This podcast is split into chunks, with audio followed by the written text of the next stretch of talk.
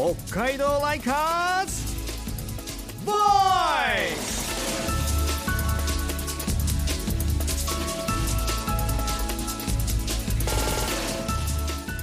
こんばんは田村みなみです。北海道ライカーズボイス。この番組は北海道を愛する人々で作る地域活性化ウェブサイト北海道ライカーズが送るラジオプログラム。北海道を愛するライカーズの声ボイスをそのままに発信します。私と一緒にライカーズの声を聞いていくのは？こんばんは。北海道ライカーズの柳沢美久です。よろしくお願いします。よろしくお願いします。柳沢さん、えー今夜も北海道初の宇宙牛のお話第2回目ですそうですね、はいあの人工衛星を使って宇宙から牛と牧場を管理してえー美味しい牛肉を生産しようというのが宇宙牛というプロジェクトというところを、まあ、前回お話を伺いましたけれども改めてどうしてこの北海道で宇宙牛のプロジェクトが始まっているのかというのが今夜のテーマです。美味しい牛肉を生産しようって、ね、お肉っていう話が出てくるとお腹おが腹空いて空いてきますきますね。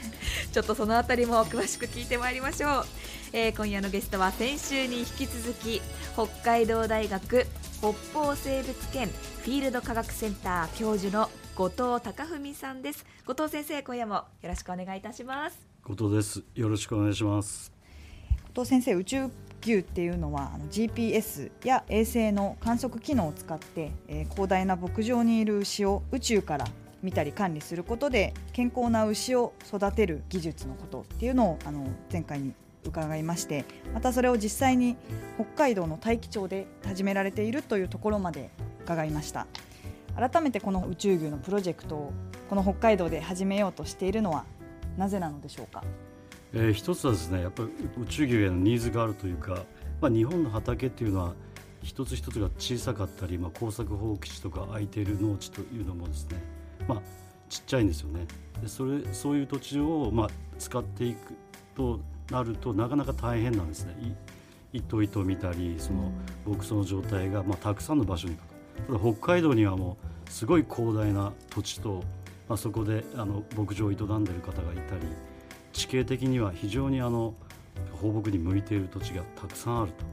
そういうところでこのあの宇宙牛というのは衛星で広大な土地に放す牛を管理するというところで非常に有利であるというかこういう宇宙の技術を使った牛飼いに非常に適したところだと思ってるんですね。こういうところから発信していきたいなというのが私の気持ちであります。この、まあ、宇宙牛と呼ばれる、システムをですねいろんな問題を解決する、一つの技にしたいと。海道の農業だったり畜産業っていうところにとっては救世主みたいな技術かなと思うんですけれども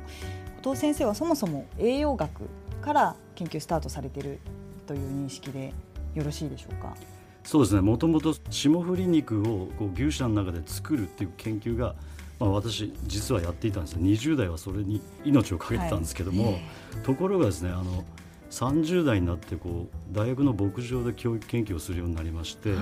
まあ、実際に自分でこう育てられるようになったんですね。そういうことをやってたんですけどもちょっとおかしいぞと、まあ、1頭あたりその5トンぐらいの穀物を今やってるんですけど、その穀物もまあほぼ輸入。で、まあ、今なかなかその輸入穀物が高くなって大変な状態になってるんですけども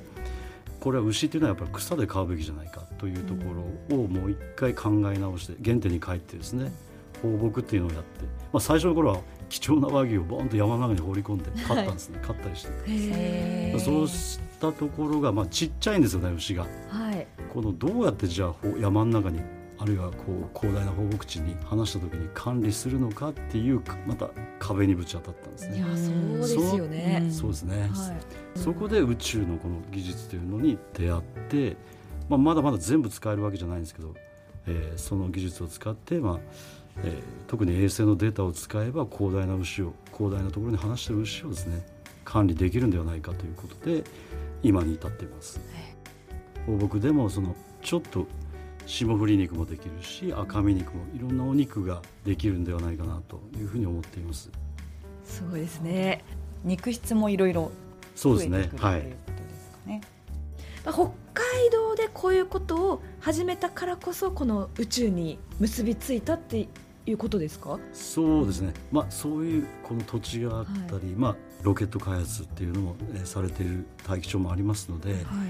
こういうところでこそ私の思っていることが実現できるのかなと。北海道から衛星を打ち上げるっていうことですか？そうですね。すごい、でこれをまあ実現しようとしているのが大気町のインターステラテクノロジーですよね、はい。はい。ここですごく低コストでっていうのを実現されようとしてますのでそれを使ってぜひ日本で安定的にあるいは北海道の土地でえ牛肉を生産するというシステムをですね実現したいなと思っています。これは非常にこれからの国際関係の中では重要なことですしそれがまあ食料安保につながるといいますか我々がいつもお肉を食べられる、今輸入牛肉って牛肉の自給率って田村さん何パーセントかご存知ですか？どのくらいでしょ4割ぐらいなんですよね。うで6割は輸入してそのお金は4000億円ぐらいにはなると思うんですけど、優に。そのお金は我々海外の農家さんに払ってるので、まあ、そういうお金の一部はこういう例えばこの宇宙牛とかそういうものに払っていただいてっていうようなことも考えています。すごいですね。宇宙牛の国産肉という。ことですもんね宇宙牛のステーキってこうお店に並んでたらこう気になりますよね。そうですね。思わず手に取ってしまうっていう。そうですよね。でも宇宙レベルなのに、えー低コストというか手に取りやすいお肉がこれから未来並ぶかもしれないと思うとなんだか嬉しいですね。ですね。はい。ですから皆さんがこう大気象に行きますとロケットの打ち上げとかそういうロケットのいろんなものを見ることができると、うん。そして、えーまあ、コントロール室に行くといろんなモニターにこうロケットのえー情報だけじゃなくて牛のモニター室があって、まあ、牛こう単にこうい自由に歩き回ってるんですけど牛のデータがわーっとこう見えて、であこの牛はもうそろそろ仕上がるんですよっていうのを皆さんに例えば説明してですね、その夜は大気町のあの、えーおしゃれなロッジみたいなところであのその大気町でできた宇宙牛のお肉を食べてもらうと。それで乾杯をすると。夢を感じながら、えー美味しいお肉を食べてもらうと。そういうのを、まあ、できればいいなというふうに思ってます、本当にすごい近い未来そういった実現につながるんじゃないかなと思っているので北海道ライカーズとしても宇宙牛プロジェクトと大気町の取り組みであったりとかインターステラテクノロジーズさんの取り組みっていうところを、まあ、これからも応援してどんどん発信していきたいなというふうに思っております。はい。私は早くこの宇宙牛でバーベキューしたいです。食べたいですね。いろんな ね今後肉質も、はい。あの種類も楽しみながらはい語り合いながら楽しめるかもしれないですね。はい、この一歩目というかこの始まりの部分を聞いているだけにそしてね今ラジオをお聞きの皆さんもそうですけれども始まりという部分を今一緒に聞いているので一緒にね皆さんと一緒に食べる日が待ち遠しいなというふうに感じています。後藤先生一緒にその時は食べていただけますか、はい、もちろんあの食べに来てほしいですし楽しんでほしいです、はい、えー、後藤先生ありがとうございました。ありがとうございました。はい、今夜は北海道大学北方生物圏フィールド科学センターの後藤貴文教授に北海道初宇宙牛についてライカーズトークしました。北海道ライカーズ。Voice さあ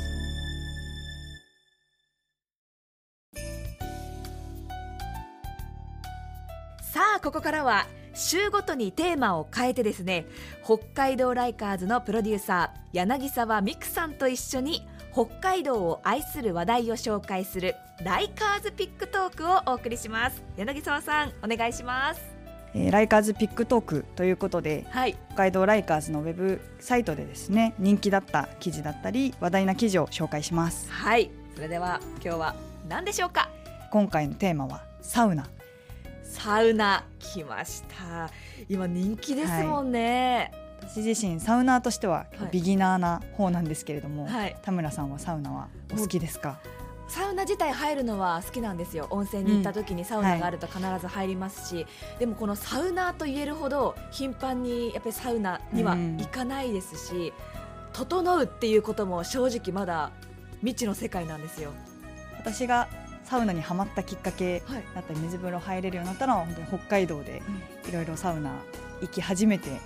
になりますね。そうなんですね、さあそんなサウナから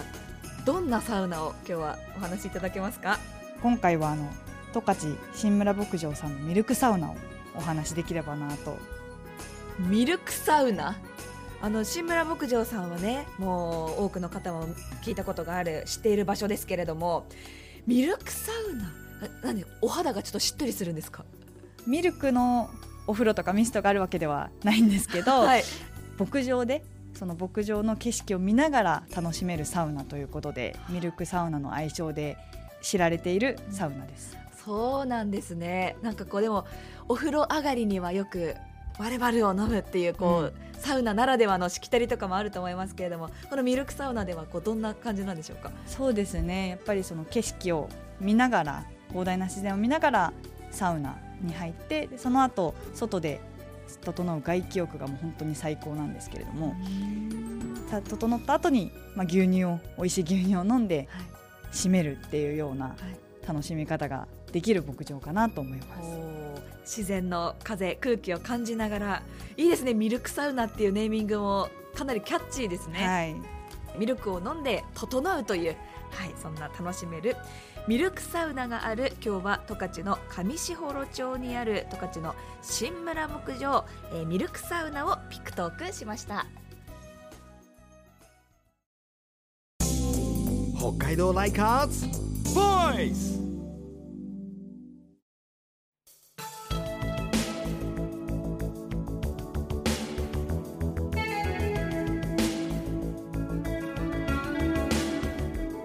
北海道ライカーズボイスエンディングです。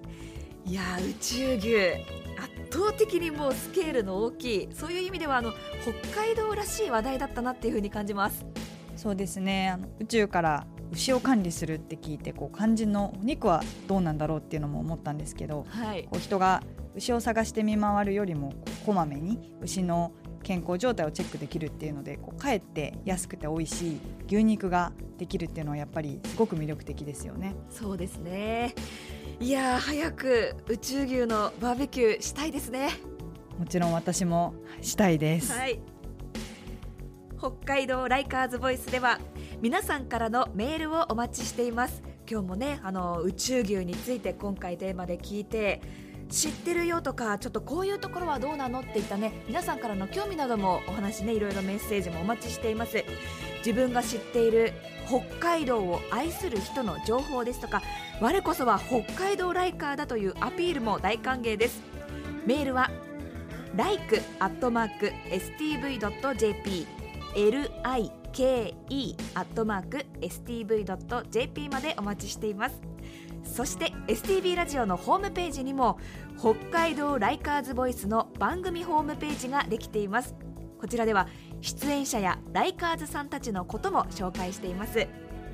インスタグラムや X 旧 Twitter でも番組の情報を発信しています。ハッシュタグは北海道 LV です。ハッシュタグ北海道 LV こちらをつけてつぶやきもお待ちしています。ここまでのお相手は田村みなみと北海道ライカーズの柳沢美久でした。